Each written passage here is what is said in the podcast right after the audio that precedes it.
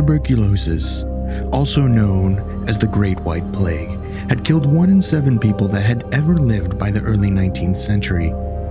A disease that was once thought to be genetic, it became a scourge that would rise to a peak in places like Europe, where it would account for 25% of all deaths. Before modern medicine produced a vaccine, there were very few options for those who would display symptoms of the wasting disease. The most humane treatment was to sequester a patient to one of the many sanatoriums that had been built in the early 20th century. Among these was a facility opened in Louisville, Kentucky to accommodate victims of the sudden outbreak of tuberculosis in the Jefferson County area. The building, originally built to house 50 to 60 patients, was eventually renovated and expanded to be able to handle up to 400 patients. Patients who suffered from the ravages of the disease and sometimes were subjected to barbaric experimental treatments. The sanatorium, long since abandoned, now is known as one of the most haunted places in the world. This case file joined the theorists as they assess the apparition coalition that seems beyond superstition but isn't above suspicion in the Waverly Hills Sanatorium.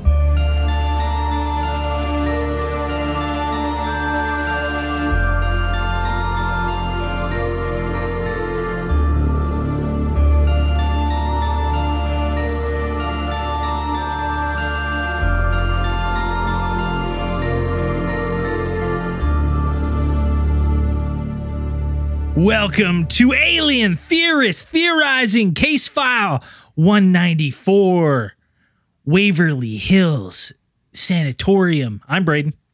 I'm Zell. I'm Dan. And I'm Andrew. Uh, before we get into anything, we got some big news for y'all listening to this case file live on Monday, or if you're listening to this on Spotify on Friday. Uh, we are live at Contact in the Desert Saturday, June 26th, uh, from 1 to 2.30. Is that correct, still? One to two thirty, but I think Saturday's the twenty fifth. No, Friday's the 25th. Yeah, Saturday's the 26th. June twenty sixth, one to two thirty p.m. Pacific time. Uh, we we got our own. I, I believe it's a free room too. You don't have to have a ticket to contact in the desert. So we'll make sure to post some links. Yeah. So we're gonna be taking calls on the Cosmic Channel line one eight three three seven zero three zero four two four. Uh, we don't want stories for that because obviously Cosmic Channels is going to be Sunday the twenty seventh. But we want to hear your thoughts on aliens, the UFO UFO disclosure. Um, you know, all of our interviews on uh, contact in the desert. Did they connect any dots from you? All the speakers we had. Uh, so we're just going to be shooting the shit for an hour and a half, having some drinks, hanging out. Uh, think campfire style, but it'll be under the umbrella of contact in the desert uh, for one day only. Yeah, should be fun. Which should- would be fun. So we're on for free, hey? We're, we're the fucking openers here or what? Oh yeah, buddy. Uh, We're- we're the we're the filler. I, I believe All right, is- that's fair. That's fair. We're the we're the free filler. Um, but that's better because then more people can access. So well, come on. Think about the better. star power that's coming to contact in the desert, man. I like I could only imagine. all the world's best speakers and interviewers live from their home kitchen. Fucking riveting or stuff. Eric Von Daniken's like library. Like I guess I don't like wherever he was coming in. Eric Von Daniken's study. Um, I guess at, on that same note, if you want to, if you want to tune in to Contact in the Desert, pay the fee and get all the goodies and conferences. Me and your boy Dan here hosted Mm-hmm. a panel on ancient origins of man with who was it? Eric Did Eric Von Daniken, Jason Martell, Mike Bara, uh, David Childress, uh, Xiao Ma, Xiaoma. and we're missing Um, one guy off the top of my head, the British dude, Mike, Hugh Newman. No, not him. not Hugh, Mike. Uh, Not Hugh. fuck. Huey Lewis? What? And the news. Did he bring the news with him? Anyways, it was it was fun. We did an hour and a half little. I guess we didn't really have to do much. We just said, "Here No. they are," and then they just proceeded to blow each other's minds as me and Dan just said, this is awesome. I thought you were gonna say they proceeded to blow each other. I'm like, oh, all right. Well, good. I'm pumping each other's tires hard. Wow. easy, easy, and this is our last time at Contact in the Desert. and we're done. Uh, anyways, tonight's case file. We haven't done spooky in quite a long time, and that's exactly where we're headed to tonight because we're heading to Louisville, Jefferson County, Kentucky. Kentucky. Kentucky. So how chicken. many how many episodes of Wizards of Waverly Place did you watch before you realized that that's not what this is about? Too many to disclose. I've never seen Wi- Wizards of Waverly Place, so I must. Be I just no. put on Master of Puppets, man. That's what they fucking talk about a sanatorium. It's perfect. There you go. yeah. It's my research. So, uh, Waverly Hills Sanatorium, like Braden just mentioned, is located in southwestern Louisville, Jefferson County, Kentucky. We've got a lot of theorites out there. There's a lot of uh, a lot of people who said when we announced this case file said they live like just a you know a couple hours away or near there. We have Um, friends who stayed there last yeah, who night. stayed there. Did they know the Colonel? Are they buddies of the Colonel? Do they know the secret?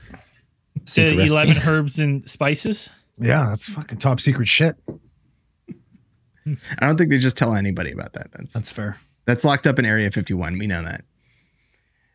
Um, so the sanatorium itself has a pretty long storied history at least almost it's almost 100 no it's about 100 years old at this point uh, opened in 1910 uh, originally as a two-story hospital to accommodate about 40 to 50 tuberculosis patients which was running rampant in the united states at that time Also, it was tuberculosis back then was called a way cooler name, consumption, which is the most terrifying name for a disease. No wonder they had to change it. Well, it was also they called it the graveyard cough too. Like it, it they was called it pretty the white plague that was Yeah. another one too And like something you need to understand too about tuberculosis is tuberculosis has killed more people than any other infectious disease on the planet. It's insane. Right. So the United States is being absolutely ravaged ravaged by this at this point in time. I don't. It first kind of made its headway in the late 1880s, I think. Right, something close to that. Uh, late 1800s, early 1900s. Kentucky was kind of perfect for it at this point in time. The clim- climate, super marshy and boggy, uh, wet, perfect breeding ground for tuberculosis. And then you had this massive influx of immigration, which resulted in like highly populated areas that were very condensed with people. And, you know, in the eight, 1800s, early 1900s, what were people's like hygiene habits? Absolutely fucking awful at this point in time. Not great. Yeah. Right. So it's this perfect storm. Probably on right? my level. That's fair. That makes sense. And then you have like every house is like a multi generational household. You're living with your elderly gla- grandparents, young kids. So it's kind of like this perfect storm to spread these infectious diseases. And like, not to mention, in the beginning of the spread of this disease, when it first started coming out, there was you know there was a lot of artists, musicians, aristocrats, stuff like that that were getting um, tuberculosis or consumption. and you know, initially, like when women got it, you know, suddenly they started losing weight. They started becoming pale. They started, you know, when they would spike fevers, their cheeks would get red, their lips would get red, and it almost became a fucking status symbol for high fashion at the point in time when it first came out. Right? So this fucking shit was spreading like wildfire. They had absolutely no idea what it was um, until, you know, they kind of started realizing that how it's it's not spread or it's not con- you know people don't get it because of bad juju and because they worship satan or they're vampires no this is an actual real infectious disease and the best place or the best way to fucking treat these people that are contagious is by secluding them and that's where we get what we're talking about right now a sanitarium Now, w- my question was like that. That's not the best way to treat tuberculosis. That was just like we got to get these people out of town. Well, they had Well, no it- treatment then. You had to you had to result to that though because you had to stop the spread right Yeah. Like, see, look at what we're dealing with right now what did we do what was the number one way we fought covid when it first came out We didn't send anyone to sanatoriums. No, but you locked everybody down. Everybody got locked down. This is what a fucking sanitarium is. It's a lockdown facility to keep these people with tuberculosis in a fucking space and try and treat them. But these people were like mostly dying, like all of them. Well, Yeah. th- at this point in time, there was a 50% survival rate with tuberculosis. That's not great. Half the people died that got Yeah. it.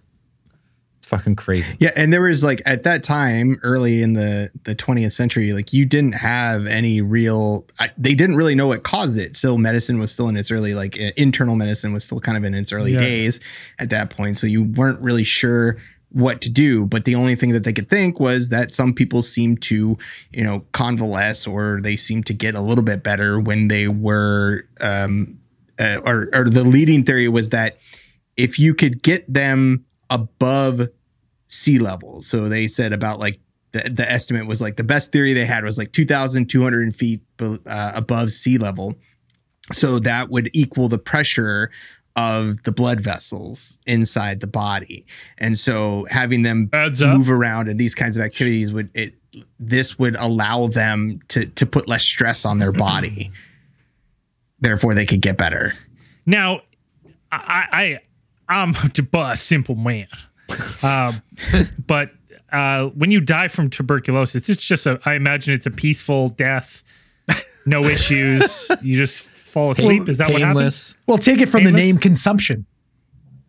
Right? The body's con- basically fucking consuming itself. I mean, yeah, it's damaging your lungs to a point where you're gonna suffocate to death. What? And then it goes from your lungs to your fucking bones and to your organs. Like it's it's a multi-system fucking disease. And like So the wor- traumatizing, like Totally. unbelievable Yeah. pain And- and, suffering. and one of the worst parts about it too is it, it's kind of like a slow onset disease, right? Suddenly you start feeling under the weather. You don't feel well. And then slowly you develop a cough, and then you start spiking fevers, and then next thing you know, you're a fucking vampire that your body's eating yourself, and you're just miserable and you die. We don't eat ourselves. Now, you have you're going to put all these people who have this disease where you die slow tremendously painful suffering and at this time they don't really you know a lot about to treat it and you have all this suffering in one isolated area i mean we've gone out through a lot of spooky places but so far this looks like a recipe for paranormal paranormally activating a, a place it's insane. This River place. of pink ooze underneath this fucking place. yeah And um, so yeah, yeah, like the best treatments that they could, they could possibly think of at this point was pretty much like get people outdoors, get get them uh, breathing in fresh air. Uh, they were saying that you know you would pretty much like th- this place when it was built. It was built with the idea of like lots of sunlight and lots of fresh air. So it was like a blo- lots of windows, um, a lot of uh, the uv out- outside gets in porches there. and things like that. kills the virus. A cleaning. dude, listen, there that was one of the treatments though. Like they with the advanced cases of TB, they would do a thoracotomy and pretty much fucking cut open your chest cavity and expose your lungs to fucking sunlight. that is insane. That's how they thought they would treat it. That's how they was thought one they of, that was one of the uh, more extreme treatments. Yeah. How do you Holy patch man. that back up? You don't. I'd say, well, you know, like we we'll do that to do like a fucking. Sometimes you massage the heart following Right. cardiac arrest, like to try and get, and you will do that in some fucking extreme situations. But Right. nine times out of ten, if you crack the chest, like, you're not coming back. You're going. You're going to donate some organs. I try to find because there's accounts of, and so they would put them on the balconies of these rooms, open air balconies at all times of the year. I was trying to find one of these pictures that says that there is pictures of people like in the snow, just like dying and then getting frozen to death at the same time. I don't know about that. I know they have pictures of people like laying out in the snow. Like they had them, you know, they would take them outside and like lay them on the ground so they could, you know, breathe in the fresh winter air. Well, and then I I had read that like some of them wouldn't bring they wouldn't even be brought in until they had like a nice skiff on them. You know, like when you, you scrape your windows in the morning, fucking get a little frost off there. Yeah. But I'm I'm pretty sure that these, these certain situations helped inspire like the creation of the heated blanket. Maybe. Like a lot of these people were fucking swaddled like newborns and had heated Yeah. blankets and stuff like that and put Yeah, you outside can in the find cold. there's lots of historical photos and things like that from uh, a lot of these places because these like the sanatoriums were like all along the East Coast, like all over their places, lots of high altitudes. Like there's a couple in Colorado. Um, I think there's a couple like in the Appalachians and a lot in the uh, the eastern northeastern United States. Like you had all these places, and they were um, places where you would have people who could send uh, their family members or you know uh, to to these places to get better. And so yeah, there are a lot of pictures and from from that you know that point in time and there are ones of them all just like it's like covered in blankets sitting out on porches like on a winter day you know They're not wrong though. Like this is even today, like you know, with like respiratory inflammation disorders or something like even with the kids, like you guys know what croup is? Yep. Like kids when they have the barking cough. Yep. Um if before the ambulance gets there, they they say take your kid outside if it's cold. A lot of people that have COPD have easier time breathing outside. Like it, it is Helps kind it of like a you know a homemade fucking cure to help open up the airways a bit. It's not going to cure TB, but, But might, pro- might you know, prolong they're on your the right track. prolong your chances. So now the hospital was originally built, or the sanatorium was originally built to house about 50 to 60 patients who were suffering from tuberculosis. Uh, the hospital itself actually underwent a renovation because the epidemic became to such a proportion that they started getting more and more people. uh, business was coming to good. and um, so when you had this many people there, uh, the problem is, like we said, with such a high mortality rate of tuberculosis, the problem was getting those people who had expired um, out of the hospital without tr- with trying to not traumatize and Oh. put extra you know emotional and psychological stress on the other patients who are uh, being treated at the That's a facility. beautiful excuse for laziness. They're like, I don't want to haul this motherfucker down the stairs. Like this is I, you. I've seen you just saw that Office episode where they have to sedate Stanley and get him down the stairs. Right. Okay, Right? Dan, Nobody wants Dan to I, carry anybody down the stairs. I know exactly what you're about to talk about, but before we get there, let's just if you're watching the live stream, let's show people what this place looked. It's something straight out of a horror movie. Well, that's not the one. Yeah. Fucking idiot. What have I done? What have I done? blew it. You blew it. I Tan, fucking take it blew it. away. It's over. Shit the bed. Back it's to very the large. It's it's a nice looking building. Most of these buildings No. when they were built were you know they spent some money making Ah, these things, there we go. and they're they have some very unique architecture for that that time. What do you like And, uh, when you say it's like you, what they said like neo Gothic or Gothic or yeah, whatever. you say unique, you mean like fucking perfect recipe for paranormal activation. It looks like mean, yeah. you built it haunted on purpose. Yeah, yeah, hundred percent. It was built, built- with like orphans' blood and fucking built- skulls. Well, I don't I don't know about that. It, it looks like it's about four stories from the one side. It looks like a f it's straight out of. I I think the original part is like that middle part, like where you have that that that that part that's sticking out from the center. Like there's that, and then there's like the uh the couple on the outside, but they're like some of that is more recent addition, not more recent, but um a couple decades in, they had added those other uh, rooms and renovations to the actual building itself. Yeah. Spooky.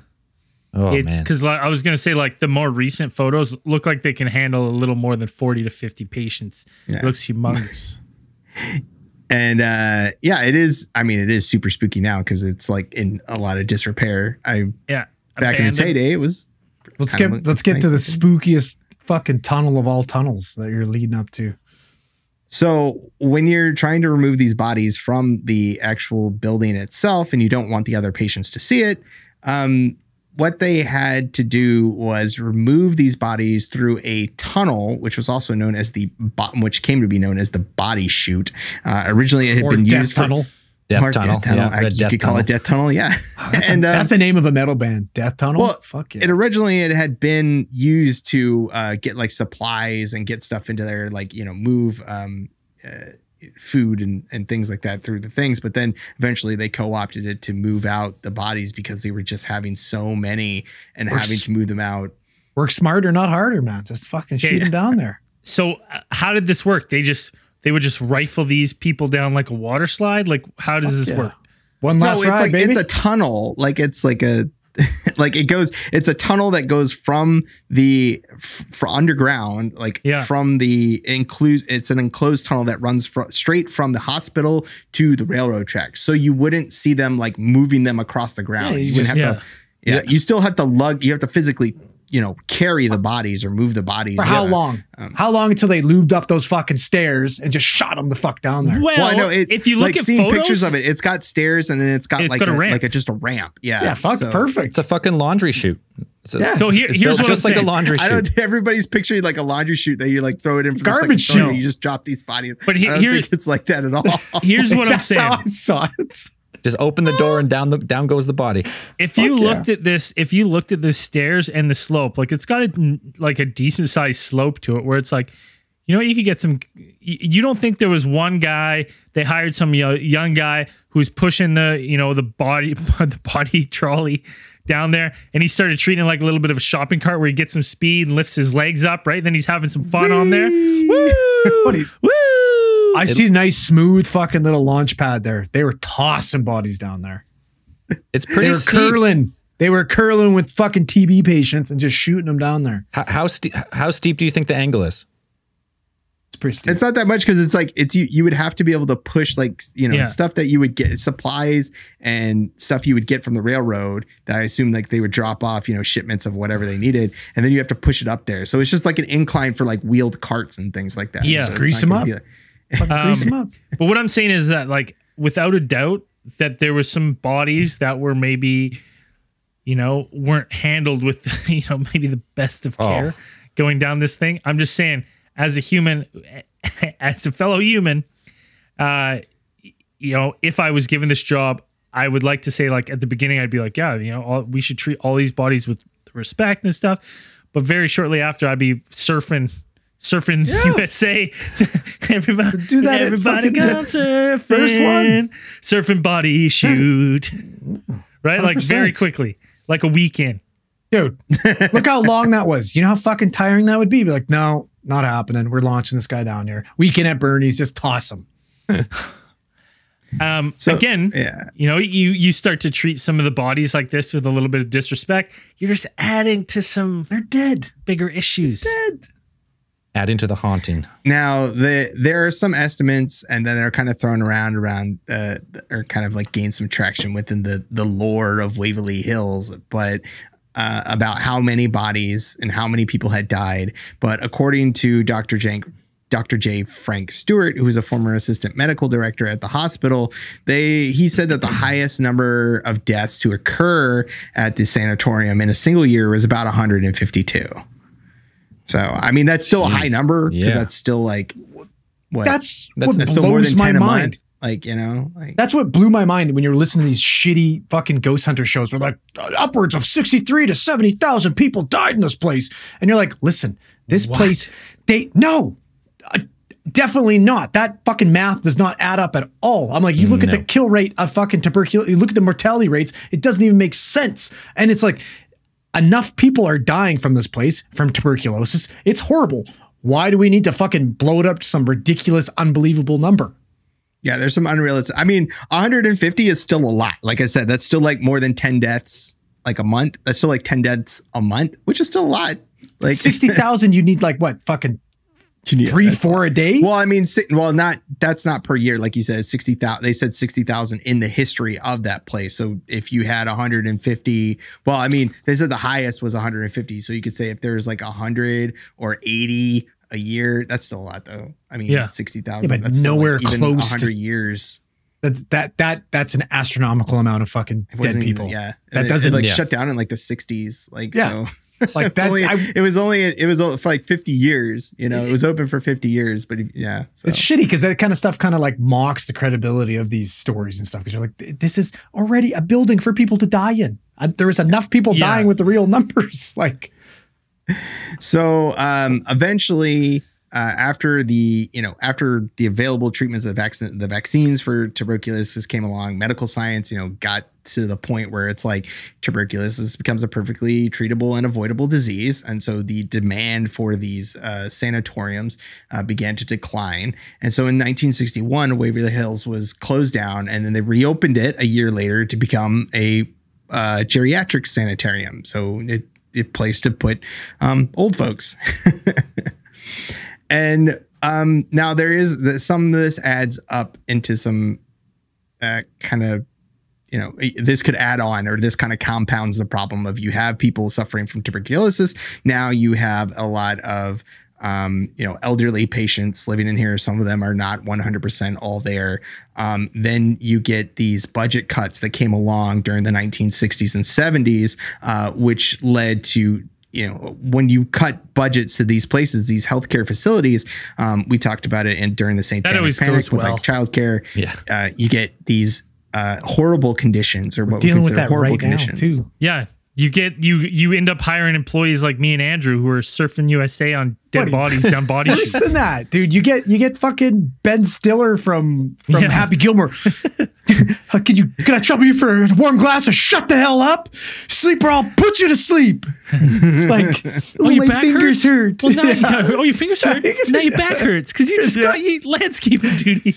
But like it, it's sad though because we're like we're currently dealing with that shit still. Like our old folks' homes are in deplorable shape due to overcrowding and no budgets. Like in Canada, they all got exposed during fucking COVID when they brought the military in to help.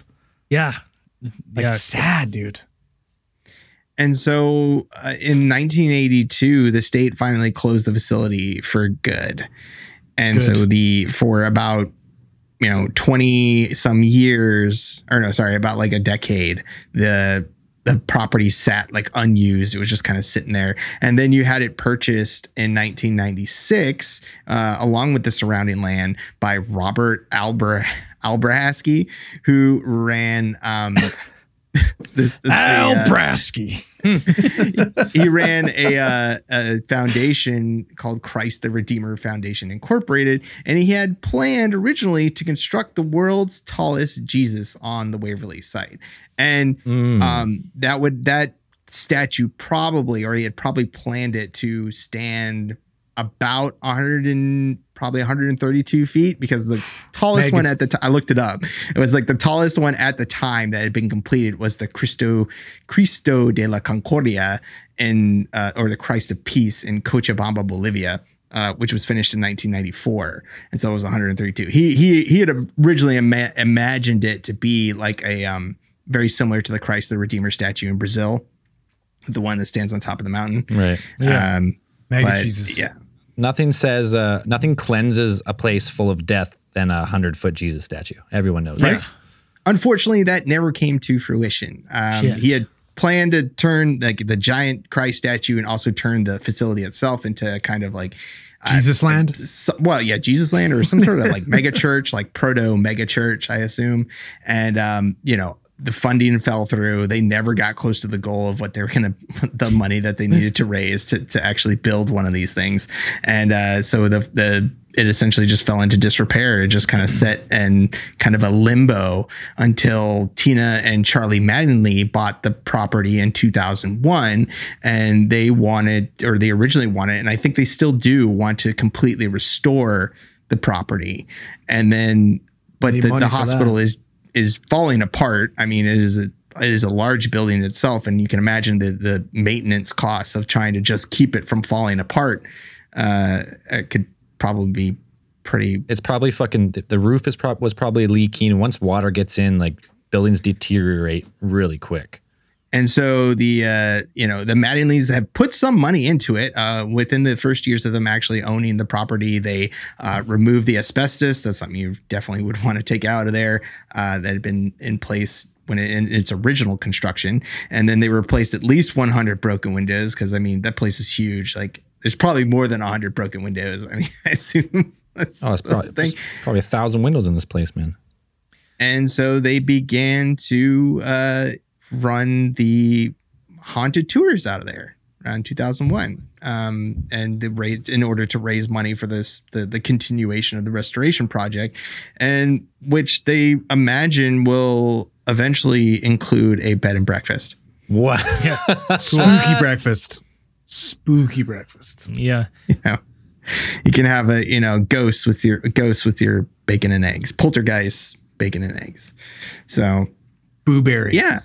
Yeah. Um, Booberry jam. What a So What a now business venture. Waverly Hills is on a couple of lists for the you know one of the world's most haunted places, or it is recognized on some paranormal lists as um, uh, one of the world's most haunted place or paranormally activated locations, as Andrew would say. Well, it makes sense, man. If you look at it, like you had a tremendous amount of people that went through their suffering. You had, you know, it's, you know, some of these people with tuberculosis were tested on. They were trying out things like, let's see if this works, right? So you have these people in great suffering. Then when you get later on, like you ha- you have these elderly patients that are dimensions, and maybe these people that weren't ready to leave, uh, and they're just like leave this plane of existence and they're just dealing with these terrible terrible conditions before their deaths so it's like you know mistreatment and stuff like all of this is it's like a perfect it's a it's a movie basically of like this is the conjuring of how you would get a paranormally activated building in real Well, life It's interesting that you brought up the old folks' home, right? And people like with dealing with conditions and the end of their life. Because I wonder, you know, how many misdiagnosed people with di- dementia, like, oh, this guy's talking to himself or he's seeing things. He's got dementia. yeah Is does he have dementia or is he seeing motherfucking ghosts? Maybe he's Yeah, getting paranormally that's a activated. point. Ghosts. that's a good point later on for sure Right? Yeah. This oh is, then they're strapping these people in and he's getting tormented by ghosts strapped in a bed oh Spooky, man. And so you have the like the sanatorium itself, uh, which had been kind of essentially abandoned uh, after you know the uh, the the Christ the Redeemer Incorporated you know couldn't meet their goals and nobody was really staying there. Nobody really um, Graceland. you know, before the Mattinglys had uh, purchased the land. And so um, you had groups of like teenagers, as you would, groups of teenagers and stuff coming through there, going in on there and dares. And then you started to have around 2001, you started to have these, uh, is when the stories started to circulate about paranormal activity and people who had witnessed ghosts and apparitions within the the building itself. So you you, you started to see these stories of um, a, an, like the appearance of a little girl who had been seen running up and down uh, on the third floor solarium, or you had a little boy who had been spotted with a leather ball, and this is um, one of the one of the better known ghosts, which is uh, considered Timmy, Timmy. or might be the name his name Timmy! Timmy, or referred to as Timmy. and yeah, he like you know, if you watch any of the Ghost Hunter show, they're always throwing marbles and leaving balls, Balls. in the hallway for him, and you know, just waiting for anything to try to make him come and play. So it, you know, it's the fuck was that? Conspiracy oh, crash in your party here, buddy, or what? fuck. I got my window open. The wind freaked the shit out of me. Holy, Holy fuck. Pulled over your green screen? I don't, dude, that. Are you, like it's conspiracy over the place or what? give me a fucking heart attack. Oh. Whew. Uh, what were we talking about? Dude, I, I Talking about the ghost of I shut Timmy. my window. Why don't we talk about rainbows and lollipops well, I, after that? Braden, that was I- I've, fucking you've recorded a, you've recorded a lot. I've never seen your green screen move because of the Well, it's wind. just, dude, I'm telling Oh, you, I've, dude, it's it's we're in the middle of a heat wave here on the island, and it's so fucking hot. And I have all the windows in my house, and I have a window just to my left here. I have it Just- wide open. Oh, and no, stop, stop, stop, fucking stop. Just in all honesty, it's conspiracy over at your place. No, no one's here. You fuck, you swear. swear, I have a dog, Because and that, there's no way wind would fucking move your curtain like that. That didn't, that, like, it would, like, be all, like, wispy, and that didn't make that look like somebody grabbed your fucking green screen. So if you're, li- if you're not lying, you need to stop podcasting right now and get the fuck out of your house. yeah, no, okay, don't fuck with me. Of all people, I'm going to be the guy to fuck with you about it this. didn't. It didn't look natural. It did not look natural at all. I felt it. I felt the fucking breeze. Okay. Um, Braden's officially It getting just paranormally spooked. It just spooked me. It like I, Brought it I did out. get scared. Mr. Conspiracy is in the Yukon. You you moved into a new house, right? Yeah, this is my Who first else li- week. here. who li- like are you by yourself? Or you got no no one's Somebody's over? over there. Don't fucking. He's. No one's It's over all here. a fucking scam. Do you guys have the yeah? Do you guys have the law or like the the realtor law like policy that you have to disclose if a place is haunted? Do you have I, that? I don't know for a if for a like a rental, probably not. Okay. I know we have that in Hmm. some, sta- or at least in some states, like they have to legally, they're legally obligated to, um, to disclose if a place they- is haunted or not. They have to tell you if somebody died in there, right? died in the That's- house. yeah, too, but they also like haunted. No, like legit, like if it is considered to be haunted. I don't or- think we got that in Canada. Like you, you can't, you don't have to disclose it's haunted because, but definitely death in the house. But Bray, did you inquire We when you got got that place? Isn't it out in the middle of nowhere? Didn't you say your neighbor lives like It a is. fucking- Is that an EMF meter? Yeah, it is. I thought it just went off. It did a little flash, but Nothing. all right. Okay, well, while we get this sorted out, because just derailed the pod a little bit. Let's, uh, we're gonna get a, we're gonna refill some Let's- beers, and we'll be uh, we'll be right back. We're back. Woo, we're back. I Back. did a. I had to do a hard sweep of the house because Anything? it's creepy. Um, no, nothing. Um, My this, doors, my doors were unlocked. oh fuck! I, they're all locked now. I I wonder if you know what? Maybe seriously, maybe somebody fucking popped in. Maybe it's one of those fucking cannibal fucking bush people. You live near a place little called. Crystal Lake. You live at Crystal Or- Lake. ever since you're here for Pod Week, since you left the Studio Demon, I have not seen her. No, not even an in, not even an inkling of the no. Studio Demon has not been here Don't since put you that left. on me. No, I don't like hey. I'm glad you took it away with you to fucking Campbell River. That makes Uh, me it's not here. I think it might be. Did you take anything from the Uh, studio home with you? We might we might have switched webcams by accident. That might be the Horcrux. No. Uh, what were we talking about? Timmy? Timmy. Timmy and the other spooks that are alleged Yeah. to Let's go haunt Waverly Hills.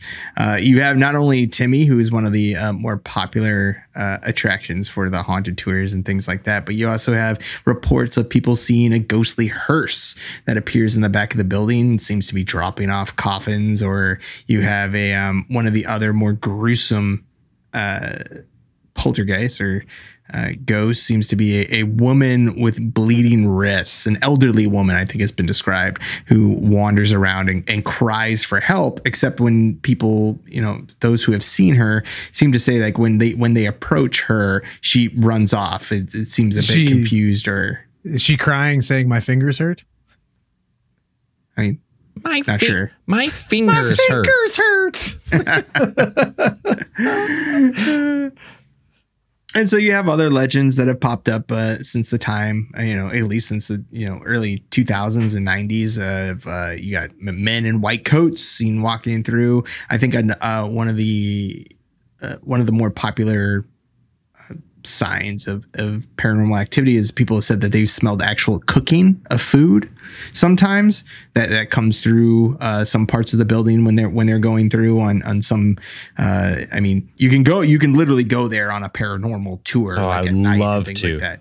And the the the, the Waverly Hills location itself has been a site for many you know since it's since it's you know uh, named as a most haunted site in the world it has become a very popular location for a lot of ghost hunting shows and and, and haunting shows For good So, reason. um, yeah, for good reason. And so you have these things that people have said that they've smelled the cooking of food, uh, which is it would be nigh impossible in there. I mean, there's no facilities in there, anything that's worth serviceable at that point. So there's nothing really in there. Like I don't know. They walk through that place. They say they're trying to restore it, but I've seen you know seen pictures and at, at these ghost hunting shows that go through there. It's like that place is Place is a fucking. It's falling apart. Terrifying. yeah, it's falling apart. There's there's spray paint, st- there's graffiti everywhere. Like I don't I don't think It looks like restoring quite anymore. possibly the worst bed and breakfast. Wait, worse than where we stayed on Skid Row?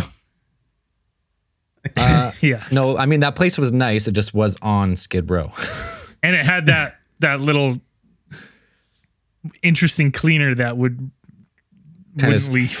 Hang out in the room for hours. Yeah. Was he trying to fucking clean shit with the strong arm? Basically. Yeah. Um, one of the more storied locations within the building itself is room 502. So Sounds spooky already. I don't know why, but Now, according to the stories and the Waverly Hills lore, there was a nurse that was found dead in room 502 in 1928. And it is said that she had committed suicide by hanging herself from a light fixture in the room. Uh, it, it said that she was age 29 at the time of her death, and that and perhaps presumed pregnant. presumed pregnant and unmarried at the time, and that these circumstances had perhaps been the impetus for her suicide. Now, And- I, I just need to tell everyone about this event because if you, there's a great episode of Most Haunted uh, where they go and they have like a psychic come in who they're walking into room 502. And as he walks in, he goes, "Mm, Is there salt? I taste salt. Is there blood in my mouth? Sulfur, Is I there think blood? he said. Salt, blood, or sulfur? And everyone looks, they're like, No, nothing. He's like, I taste blood. An abortion. An abortion happened. She did an abortion. And then everyone then is like, oh, what? And then the one girl goes, and she she hung herself? Did she actually commit suicide? And he like side eyes her and he's like, yeah. and it's honestly painstakingly awkward. Like everyone's everyone's like expressions in it and his. Uh, I highly recommend it. Um, but yeah, you know, some people say that this woman may have performed a, like her own abortion on herself Well, before hanging herself. well, there is a little bit more that we've heard on this. Now, there there've been a few mediums that have actually gone there and channeled some spirits, and apparently the name of this nurse was Mary Hilleberg. And one of the stories goes that she fell in love with a married intern that was there for a small practicum and had a family that lived a few states away. So they had kind of like this hidden love that they hid from everybody else at the sanatorium. And one morning she remembers waking up to the smell of coffee and becoming nauseated and started vomiting. And much to her chagrin, she was pregnant. And she tried hiding it from this doctor as long as she could. And he ended up finding out. He was absolutely furious. Didn't talk to her for a few weeks. And then all of a sudden came to her room, was like, listen, let's run away together. Let's go out west. I want you to meet me in room 502 in the middle of the night. And we're going to run away together. So she goes and waits for him in room 502, where there's three men waiting for her there already that grab her, hold her down, and perform a fucking abortion on her. Oh, fuck. Now, the abortion goes south and she ends up fucking duh. bleeding too she ends up bleeding too much and she ends up dying so they end up grabbing her and making a mock hanging and then that's how she's oh. found. And the nurse that finds her found it extremely peculiar because she was covered in blood and that didn't make sense because she hung herself. And the, they Well- assumed that the blood was from the abortion. See now, thinking about that story when I heard it the first time, and I was I was like, I was like, it seemed interesting to me that you would perform a self abortion and then kill yourself when you, you could just get two birds stoned and just hang yourself. Like like if that was your end game, like it seems weird to put yourself through that kind of torture. Yeah. So then when you're telling me this this murder plot that doesn't sound, you know, too crazy, again, huge recipe for a fucking absolute paranormal activation. Well, the crazy part too is about this room 502 that apparently in 1932, which was I don't know how many years later, but not many, apparently a nurse leapt to her years. death from there. Four years, a, a nurse leapt to her death from that fucking building as well, from that exact same room. That's fucking 502, man. It's paranormally activated. Doesn't get much more paranormally activated than that. You got fucking bush league abortions and hangings and fucking jump. Like, you know, want to want to know a weird coincidence? sure. It's I just struck so. me as th- that's I my new think so. address is 502. Oh fuck. Now Just end the call. Shut it down. I don't want to talk to you. I'm anymore. deleted. I'm That's not deleting real. Braden from the podcast. That's not real. Let's Yeah, get rid of him. delete him from the podcast. Hang up. He's, he's been We're done. compromised. Yeah. Zoe. That's not real. He's been compromised. That's it. So now the, uh, that that is one of the stories that is perhaps a uh, the longest lasting and probably has the most impact on most people who when they tell that story.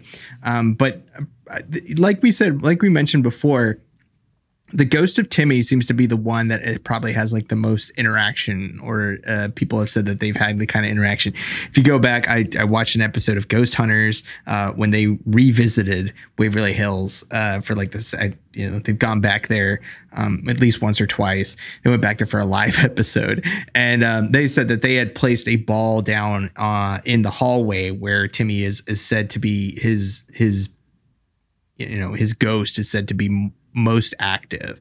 And when they put the ball down they said where they originally put it and then they they kind of walked around the floor a little bit and when they came back to where the ball was it had moved approximately like 16 feet like down the hallway. Like there was no breeze. They said that you know there was no breeze. There's no there was nothing around. There's nobody. Everybody who was on that floor was with them moving around with them to different rooms um, you know doing their investigation of the of paranormal investigation of the the, the building itself and when they came back that ball had moved Just And, so like- did they? They didn't see anything though. Well, they didn't see anything. They, they didn't see anything. Well, they saw the video, like they had a camera focused on the ball itself, I guess, when they originally put it down. And then they, you can see the like footage of the ball actually moving, not not rolling, not rolling down and moving the, the 16 feet, but you can see it like moving by itself, like rocking back and forth, you know, fractionally. But That's um, even spookier moving. than just moving. Wait, so it didn't. it didn't roll. It was actually like it. It was like No. It was picked up. Well, they had put it like they said they were from where they had put it down and where they found it originally. It was 16 feet. Like that's where it had been. Right. Um, now They didn't really just. listen. They, I don't think they really looked any for signs for versus rolling versus lifted up and picked up and placed there. But I'm a believer in hauntings. I've had experiences. I believe that this place has all the ingredients to be haunted. But this one aspect of like this ball rolling 60 feet, this building was built fucking so long ago. If I throw a fucking marble on my floor right now, chances are it's gonna roll somewhere. My hub, the place I'm in now is like 1956. Like they, you, you know what I mean? Like the construction wasn't the great, and a lot of these things don't stand the test of time. Things shift, drop, right? Like y- y- you settle. So to me, that when they're like it rolled, I'm like, if this thing fucking started bouncing down the hall and they heard it clickety clacketing, like fucking bam, bam, bam, bounding down the hall, then I'm like, okay, that's terrifying. But when they come back and it's just moved, I'm like, you know what? That could have just been a slope in that part that you know isn't visible to the naked eye. But if you threw a level on that bad boy, you'd be like, oh, she out. Dude, Yeah, but any the fact that it rocked back and forth and not moved, not rolled, that's fucking weird. Yeah, did it, that's what I mean. Did it rock back and forth and like was picked up, he's- like pushed? no, like I mean, they had a they had a camera focused on it. I think when they originally put it down, they didn't. They didn't. I don't think they had. They didn't have a camera on it the whole time, like while they were walking around. Like when they originally put it down, it kind of rocked back and forth, a, like a little bit. Like I, nobody was touching it. Right. Like they put it down for like a couple seconds and then it kind of rocked back and forth, but they didn't have any footage of it actually moving from spot to spot. Right. So they didn't have any of that footage. Um, this th- this episode of Ghost Hunters was pretty good. Um, they had ECW legend Elijah Burke, and by, I use the term legend loosely because I have no idea who he is. ECW. Um, is ECW still around? I don't that know. still a thing? WWE bought it, didn't they? Okay. Um, you know, they had this guy in there, um, six foot, huge, tall guy. He was freaked out of his mind. Um, you know, he he said that he saw uh, at least one strange apparition at the end of a hallway or something, which he originally thought was like a reflection of himself, like in in a window. Like he thought the moon was casting like a reflection on the on the thing and he said he waved at it. It didn't wave back so he knew it wasn't his reflection itself. And then uh you know it's something or you know someone or something had moved around a corner and he didn't know what it was. So that he was he was pretty freaked out uh they were all standing together he was talking about his experience in there and then they you hear some type of scraping sound in the background and he was out like he was gone like he that dude sc- screamed and took off He could have suplexed the ghost, man. No problem. uh he was not having it so that Get the was tables. yeah Um, well, even in the most haunted uh, episode I watched, they have like the, you know, in the wing where they would obviously store the bodies. They have like the, you know, uh, where you like wheel out the cart out of the wall where they would like per- hold Morgue? the bodies. The morgue, Morgue? yes. And one of the guys gets in there, and they just leave him in there. He gets in. He gets in, and they slide him in, and Don't they leave him. lock too. Like Yeah, and, and he fucking panics. And when they pull him out, Oh, really? He panics? That's oh, that's dude, he- super he- shocking. he has a little bit of a meltdown. And when he pulls him out, he's like, I felt like I was being scratched. And he lifts his shirt and he has visible scratches. Now, you know, There's there's only two there. there's only two things, you know, well, okay, now there's three explanations for that. There's a rat in there with him. Uh, two, he lifted his shirt and gave himself some belly scratches, like to, enough to draw blood.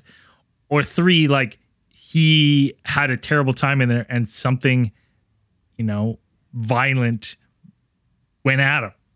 I could see a ghost being so like, dude, why the fuck are you in here, man? Like, what's going on? Like, what are you trying to accomplish, man? Like, get I'm gonna scratch you. Get the fuck out of here. MySpace. Yeah. Like, what are you trying to do here? You don't Yeah. have to be in here. I had to be in here. Be there. Yeah. That's dude. I don't even like going in the MRI machine. I get a fucking panic attack in there. That gives me the heebie-jeebies. I can't even wrap my brain around that. The uh yeah the i could only really i only really found the ghost hunter episode so i watched through that. And it was also the episode where they had i didn't even know this was a thing but they had a like i guess they had a competition because this was the this episode was like from 2007 and i guess they had a um a competition where you could go in and uh, you were like to upload an audition video to be a ghost hunter on the show and so they would like upload these things, and then they had like their finalists. They had the three finalists come on that thing. So you just had the, these three randos in the ghost hunting episode. And man, like, man, uh, the thing is, like, at the end of the episode, I don't think really anybody finds anything like in like less than they normally do on some of their investigations. Like some of their investigations are, are kind of spooky, and you're like, okay, maybe that was something. But like even this one was like, I don't think really anybody found anything about like like they couldn't get any real good um what like they usually do. They get like the um the thermal like the thermal imaging and and the things like that that they they kind of catch on camera uh sometimes. Uh they didn't really do anything that time. So I don't know if it was it's just a weak night, you know. like Sounds like they won, in my opinion. That's they fucking that's victory. Well, you had, and then again, I watched the, uh, you know, you watched some of the other shows. You had the uh, BuzzFeed Unsolved, and the two guys, the two hosts of that show, I don't know their names, um, went in there and they spent the night. They spent the whole night there. Um, the one strange thing that did happen is they they went to the same floor, I believe that uh, where people allege that Timmy likes to frequent, the ghost Timmy likes to frequent. Third floor. the third floor. And they they threw a ball down there to try and you know draw out Timmy to try and you know interact with him. And the ball the first toss of the ball it bounced down the hallway and then seemed to bounce into a side room or when, when they went to go found it. And it was underneath it was underneath where they found it was a like the written name of Ryan, which is one of the host names. Now I remember. Um, one of them, his name was Ryan, and Ryan was spray painted on on the wall where they bef- where they found the ball, And they still spent the night. and they Get still spent the night. fucked. Get fucked. Wait, so the ghost can use spray paint? Well, no, it's like that had perhaps that that spray paint had already been there, Oh, okay. Or that's Um, what we're that's what you're led to believe. Like it it was already there. we there there's I don't want to backtrack too much, but there's still another ghost story from more like the the later years in the Woodhaven when it became Woodhaven in the 60s. Right. which I thought was really fucking cool. So there was this lady that was part of the old folks home. Her name was Doris. And the staff always witnessed this lady, Doris, having full blown conversations with herself. And she had no diagnosis of dementia yet. Maybe they were thinking she had sundowners, like, you know, on the cusp of dementia, early signs of dementia, but she wasn't diagnosed with anything yet. But they noticed she'd have these conversations. And one of the staff members ended up getting to know her. And it turns out that Doris would always talk about this friend that she had. And later, she told her that she was actually a patient at Waverly Hills when she was a kid, when she had tuberculosis and she survived. And she went and showed her a picture of this is my friend. And it was another little girl that was a fucking patient at Waverly Hills that died. Nope. Nope. Fuck that, man. Fuck that. That's fucking spooky as hell. So yeah, you have these uh, lots of spooky stories that surround Waverly Hills and have, you know inhabit the history of this place, and I, like. For the life of me, I'm like they say this is the most haunted places, but there are plenty of other places that I that I've seen that I'm like th- this is way more haunted than than this place. You know, like I for me, it's it's really hard for me to like get into some of these things. I don't know if it's just the the I don't know the the the shows that we've watched or the, the investigations that we've seen, which like I don't like like we could have a conversation about like ghost hunting in general where it's like you have these ghost hunter shows like when they go there does it affect the whole paranormal situation like does them actually you know trying to interact with these ghosts is that like you know not does it inhibit the apparition of these ghosts the technology or all the stuff Listen, that they if I was a ghost, Like, if I was a ghost and you brought a camera to come and film me being a ghost, there's not a fucking chance I would do anything for you. Not a chance. The second not? that thing was turned off, I'd like be slamming Ouija. doors. Same as Ouija, man. Ouija Can't works though. record that shit. It works though, even when you record. So that it's it's just that thing. It's just like I don't know what this did to earn the the title of like one of the world's most haunted places. Like I don't know. Well, I like. Are we getting into final thoughts here? Are we getting into it, or are we still got stuff to talk about? Well, did we even talk about the weird entity that crawls on the floor and walls? Oh, the creepy. so yeah, The but like nobody ever really talks about that one. Like I found I found that one. Like I found the information about this this this entity or this this uh, uh what apparition or whatever it is and uh, called the creeper. Um, but I've only found that. Yeah, I, have no. only found it in one or two. I've only found references to it in like one or two places, and you have this. You know this- why? It's because it's the people that go in there with nothing and they're just like, hey, let's fucking explore it. And they have a terrible time. yeah, you brought it on yourself. You brought that shit on yourself. Why would you go in there to begin with?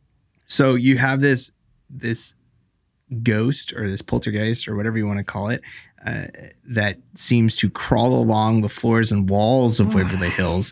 Uh, some people apparently believe that it's an you know a spirit or perhaps even a demonic force. Um, people believe that it's perhaps a a spirit, a human spirit that has been twisted in its trauma or its its uh, uh, of death. You know what it is? It's reverse Peter Parker. We know about this. It's scary as hell.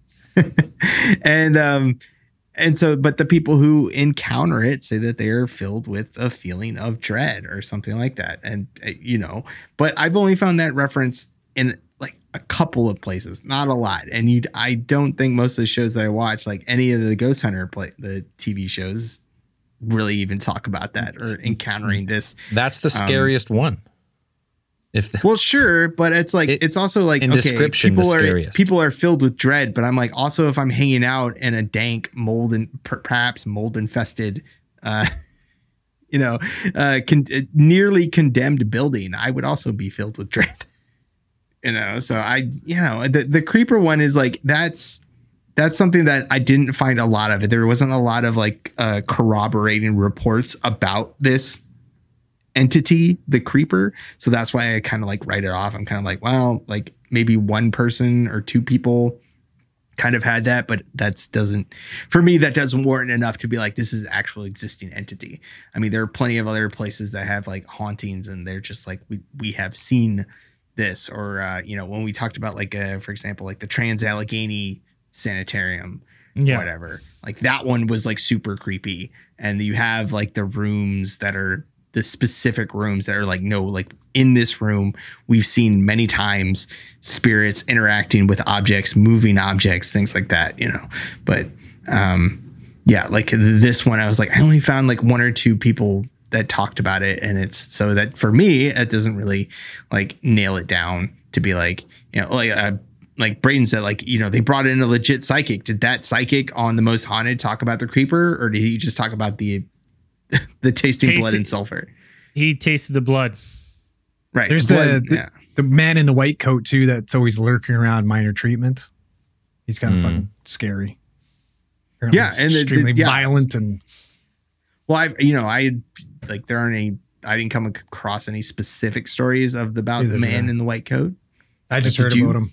No, that's it. I tried. I tried to look up a story for each character that I like heard about, but I couldn't find any specific. Yeah, I mean most him. of, most of the stuff I came across of is like people seeing shadows, shadow people, which is that's a thing.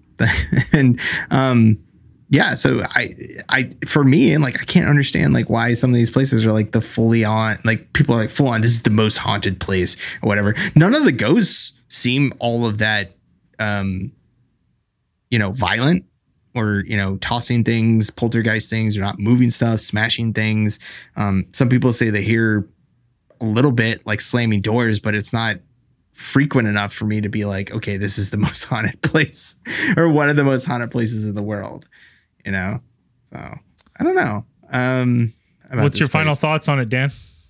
So final thoughts for me is that um I'm not saying that when Tina and Charlie Mattingly bought the property in 2001 and then also coincidentally the legends and stories started circulating in 2001 about that time around the same time perhaps you could draw a connection between that and then they also kind of wanted to drive the they realized they had a lot more work on their hands than they they could possibly turn it into a bed and breakfast. And then maybe they just needed they wanted more money or figured it would be quicker to profit from a uh, haunted tours. I think you can make that connection very easily.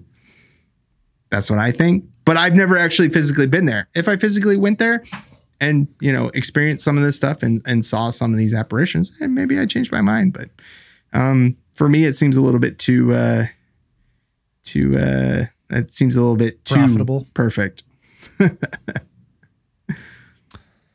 Um, well, I think, like I said, this this place has all the hallmarks, and uh, you know all the ingredients to make a place truly terrifying. It's old, derelict, you know, lo- a lot of history of suffering and pain, uh, neglect.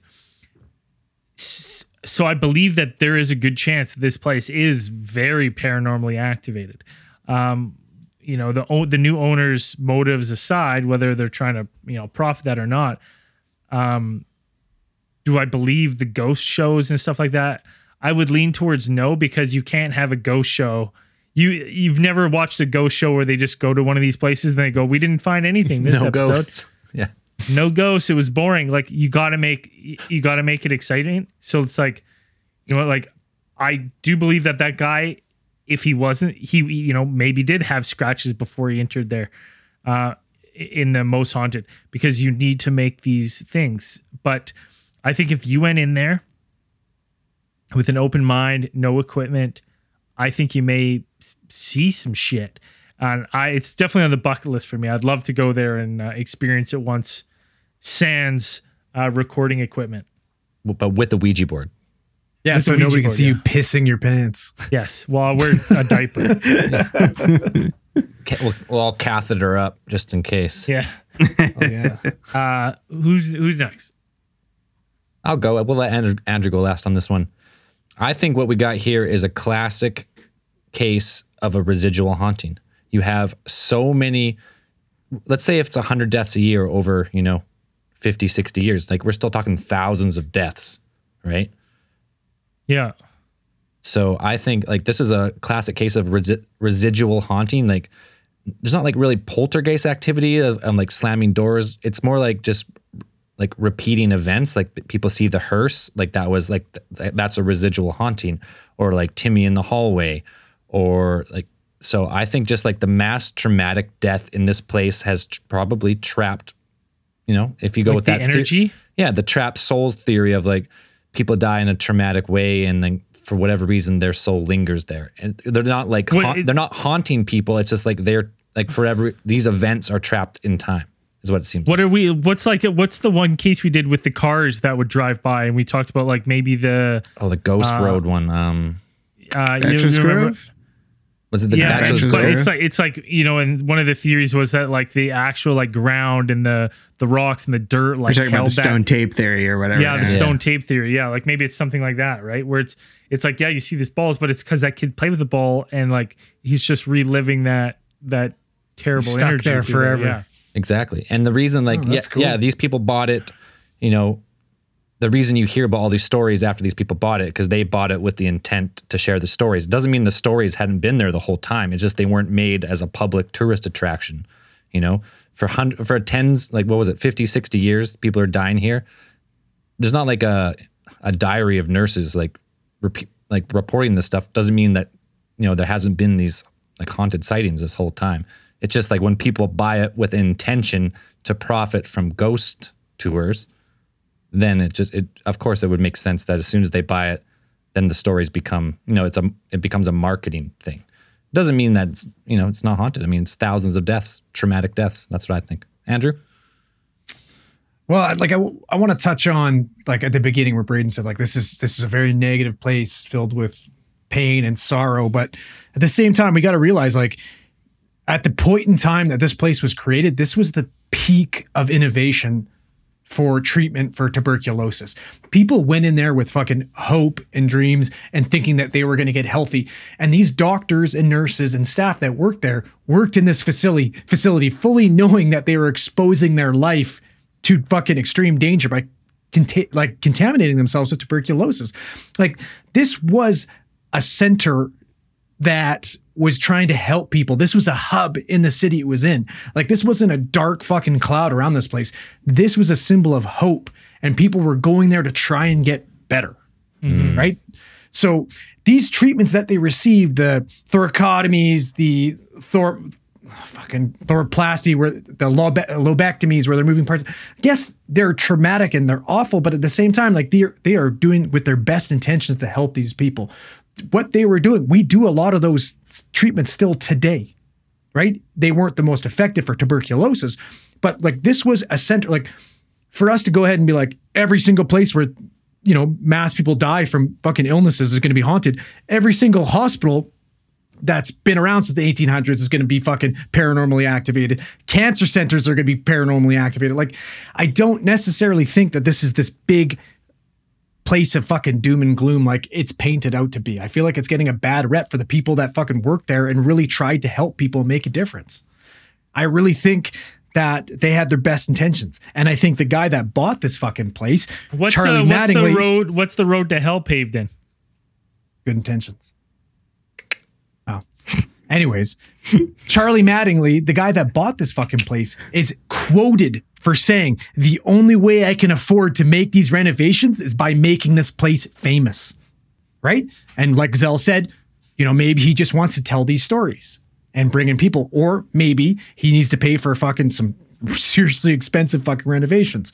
That being said, would I fucking go to this place? Yes. Not a fucking chance. Not for a million dollars. I'm not going to this fucking place. you wouldn't go for a million dollars This story scares the shit out of me. All right. The only type of spooky stories I like is when fucking Spooky Pete the prospector gets his mask taken off and he was groundskeeper Johnny the whole time, and a group of fucking teenagers and their Great Danes so- solved the fucking problem. Yeah. This shit's way too scary. Right? You would have gotten just- away with it too if it weren't for the meddling kids. Exactly. Like I, I- you know, like I'm not trying to say that this place isn't permanently activated because it fucking, it, it, just looking at it, you're like, yeah, I could, I could walk by and be like, oh yeah, yeah, that place is fucking paranormally activated. it looks haunted sure. it looks haunted it just looks haunted But at the same time, I don't think that like the history around this place is as negative as they're trying to make it out to be. But you, but we did talk about that. There was a time when funding de- decreased, and the quality of care definitely took a turn for the In worse. In the 60s. Yes. Yes. But that was a very short period of time. Yeah, but I'm saying there was. It's not like everyone had a heart of gold there. I'm sure there was some some workers when people are on their way out Oh. that were just not not hundred percent. But like, the, you know, like it, it's it's not like they're fucking drilling into people's brains and doing weird science experiments on them for their own fucking, you know, gain, right? They were doing the best they could not- with the information they had at the time. Exactly. Yeah. Right. So that, that's just the point I was trying to get across. Like it, because I, I fucked up and accidentally watched an actual like historical video on it first for an hour and a half while I was in the sauna. Don't and I'm do like, that. This place doesn't sound bad at all. Like this place sounds great. Like, so Boom. that being said, I'm not fucking going there. Not a chance. Next pod trip, Waverly, uh, Somewhere warm, not Kentucky. Waverly Sanitarium. Universal Definitely, Studios. definitely, no, definitely not Kentucky. They have a very failing infrastructure in there. It's not a nice place to be. like if we're gonna go somewhere, I'd rather go to the Trans Allegheny Sanitarium. Like go to that one. That one's nicer. Or we could go to Universal Studios or something cool. yeah, like- that too. I could do that. That's There's hey, a haunted Universal house Studios there. is haunted. That people say that. or you go to like the old Nickelodeon Well, place that they closed down. Braden's house is haunted now too. It seems like so. My house is. Well, I don't want to go. nothing wrong Braden's with my house doesn't have roller coasters, so Um, I don't want to go to Braden's house. It's fun, Now- fun haunted one to I look mean- into. I mean, normally, like this is a weird thing, like because normally this part of the show we fire up the randomatron, but Gone. Still, I have, I have a guy working on a code for me to try and track the, track it down. So when it connects, Hmm. if it does connect to to the internet, wherever it may be, we might be able to find it. you can try. yeah, it might have something to do with the like the dual quantum random matrix that we installed in that thing. I you know I bought that from some guy that you know I thought was legit, but I'm not 100 percent sure now when I think about it. I can't even I can't even go back to the guy. Like I was trying to trying to ask about you know some of the parameters and and things that that they had used or tested it under. I'm not 100 percent sure they actually tested it on anything. I'm sure maybe we had gotten some kind of a Dude, the, you know, I- the it's last looking thing like said- it's, it's some. It's not even like a full production line variant. It's like a No. prototype or something. Should we just do like theory of the week then? Yeah, I mean, yeah, the randomatron achieved quantum randomness. It said and teleported. So God knows where it is. Yeah, maybe not even him. Yeah, let's uh let's get into a little theorite of the week. We got to give it this week to uh what fuck was his buff was it fuck Ding Daddy Ding Daddy. Ding Daddy Daddy. Ding Daddy on Patreon for sending in what seems to be a Bigfoot track in the sand. Yep. Braden rated it on a scale of to zero to Gimlin. Gimlin. What, would you give it? Give Full, it a full Gimlin? yeah. Unequivocal proof of Bigfoot. if you're watching uh, if you're watching the live stream here, you can see it on Discord. It it's a fucking it's a Bigfoot track. It's got a weird thing in the heel, The, but the weird thing in the heel and the toes look a little wonky. They look a little too It's a fucking round. Bigfoot foot. They look a little too round, but It's gotta be wonky. it's a Bigfoot foot. Bigfoot's foot Bigfoot got a little foot? bubbly, Yeah, a bubbly Bigfoot's toes. foot. They don't. I don't know. Have you seen one? foot. No, you know what? Can you compare it to any? So you don't fucking know. But you know, you know, you know what I want to see on this, uh, Ding Daddy. If you have more pictures, because we have what looks like a left foot print here in sand, so there has to be more prints as it walks in the sand.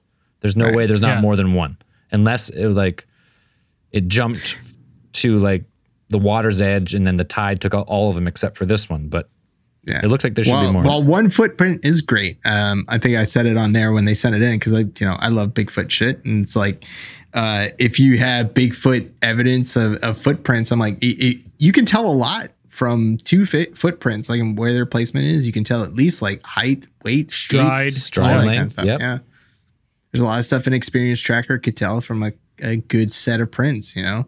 So if you ever see one, you don't need to get a plaster cast necessarily. That would be awesome. But if you ever see fir- footprints out in the woods, Pacific Northwest or whatever, like take a couple pictures from different angles. Like don't just take one picture of one foot. Like measurements, if All you have, if you can get something to reference, like a stick, banana for scale or something. I But what know. if he what if he travels like the Hulk, like just bounding? You know, and Yeah, that's why he move. just pressed down the one foot and fucking gonzo. Well, I th- but yeah, but even then, if he did that, like the, the- like the footprint would be like way down in the. but he's dirt, you also know? like He's- Legolas. Yeah, yeah. He also light, weighs like twelve powerful. pounds. Like okay. yeah, maybe I don't know. Yeah, He's been into intermittent fasting lately. yeah. What? Yeah, he's a little light. IF gives you fucking superpowers now. makes you very, very Hulk? light on your feet. He's already got him. Gamma radiation gave him that. All right, let's uh let's get to new Patreon supporters. All right. If you're not supporting the show and you want early access, bonus stuff, all the other goodies, head over to patreon.com slash alien theorist podcast, or you can find in the link tree on all our socials. You can't miss it. This week's supporters Anthony Willard, Betania Grossen, Lee Breyer, Jonathan Burris, Scudian, Richmond Robinson, Blake Cates, and Michael monster. Thank you very much for supporting the show. And as we always say at the end of these things, keep those eyes on the sky. See you in after hour.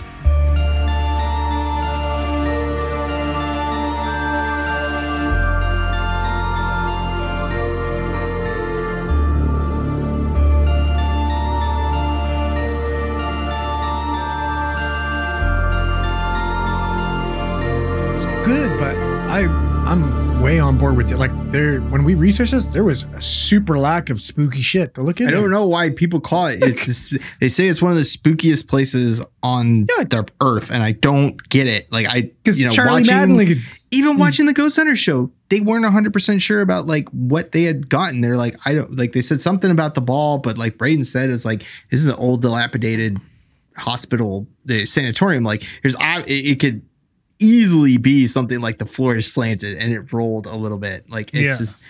I don't. Yeah. Oh yeah, I don't. I don't can know make- what if it's the- done If this to place earn was that. framed, say this is a wood frame place, and it was built in the twenty, the twenties, whatever. It was earlier than that. Earlier than that, so they're guaranteeing if they're building with wood, like using wood joists.